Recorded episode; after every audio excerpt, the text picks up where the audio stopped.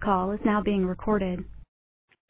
Steve, thanks for uh, calling me and talking about the show. So, uh, what did we what did we see tonight? We see uh, Watson and and Rutter tied at, at five thousand apiece, and Jennings with with two thousand. So, um, can you talk a little bit about what you saw with some of the moments sure. you saw there? One of the one of the important points is that the nightmare scenario is no longer with us. IBM worried that Watson would make a fool of itself, would be unable to buzz in against uh, Rutter, who, especially Rutter, whose speed on the buzzer was legendary. So Watson more than held its own. It was a big relief for IBM. Okay. Um, but then there were also some interesting moments there where Watson got the wrong answer, especially when it repeated that wrong answer that, that Jennings had had just before. Yeah, Watson is is not only blind but also deaf. Now, the machine gets a feed of the correct answers after the clue is closed, and that helps orient it on categories that seem puzzling to it. But it doesn't hear what it's what the other uh, people are saying, and so when somebody get, like Jennings got one wrong, I think it was the 1920s or 19 yeah, yeah 1920s. Watson repeated the same wrong answer, so it's oblivious. Oh, so Watson didn't know. Watson didn't know that Jennings had said that. No, Watson has no idea what, Jen- what Jennings is saying. Uh-huh. And the the other thing that I thought was interesting. Well, first of all, a couple points here. This game was interrupted numerous times by technical glitches. And so these poor humans had to stand there for many, many minutes with their backs turned to the screen so that if, if a clue popped up, they wouldn't see it. And Oh, uh, Watson was suffering none of the none of the tension that they were suffering. It was- a long, protracted uh, experience for the humans. Huh, that's interesting. How, what what kind of technical glitches were there? Well, at one point, Alex Trebek's monitor went went black. I mean, what they did was they set up an entire Jeopardy studio at IBM Research, and it, and and so that studio had some technical problems. It's a very complicated, you know, technology. The funny thing is that Watson's technology didn't go didn't uh, betray it. It was it was I it was uh, the Jeopardy technology.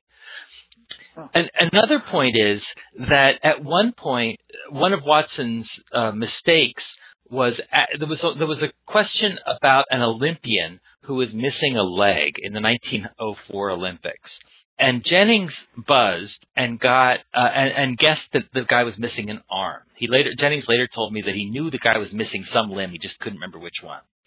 So he guessed Right. arm, and that was wrong. Watson gets it on the rebound and says, "What is leg?" In the original taping, Trebek right, and, said, and so "Right." missing leg. It was missing the word missing, literally. that it was missing the word missing, but it was the, so it, there was a level of of sophistication that Watson wasn't picking up there. It was it knew that leg was the significant fact, but the really significant fact was, and the oddity was that it was missing a leg. Watson didn't pick that up. Hmm, that's interesting. So at this point in the in the game, I mean, we've got the human player and Watson tied, and you know the the human player that they were most worried about is, according to the way I read it in your book, uh, coming up behind at the moment. How are uh, at this point in the game? How are the IBM people feeling about Watson's performance? Well, they were very relieved that Watson was holding its own, and you know, and they felt good about it. And Watson was winning most of the buzzes you can see there. There were a few that it lost, but it was winning a lot of the buzzes and frustrating the humans in that area. And so they were feeling pretty good about things. I have to say that you know, the first round of Jeopardy doesn't mean that much dollar wise because it's the second round when you have double as much money on the board and two double and two daily doubles where you can you, you can really get you know go way beyond the current 5000 so the dollar figures aren't very meaningful. Jennings could could come back and uh you know mount a really serious comeback here. Mhm. Let's talk about the daily double for a moment because there was that moment uh, when Watson got the daily double and made a bet. And betting, uh, as you write in your book, was a weakness that uh, that Jennings exploited in the practice match that he ultimately won.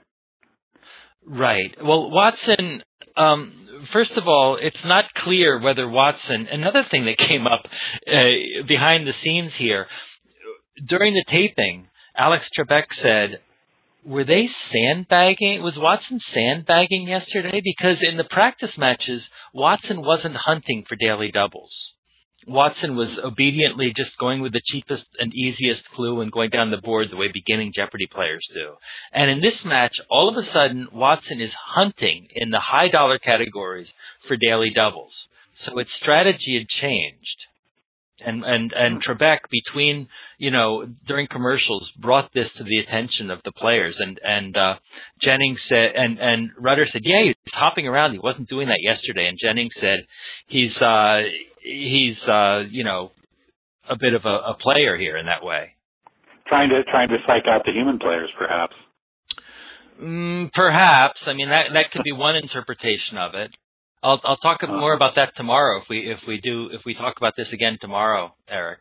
Okay. Okay. Great. I can't wait to do this. Uh, we we hopefully we will talk again tomorrow. Steve Baker, author of Final Jeopardy, which is out on Thursday uh, which details well, pretty much every, right now. It's out on ebook right now, correct? It's out on ebook right now, and the final chapter has been part of part of which has been revealed on your blog, thenumerati.net, mm-hmm. and um, which is the title of your previous book.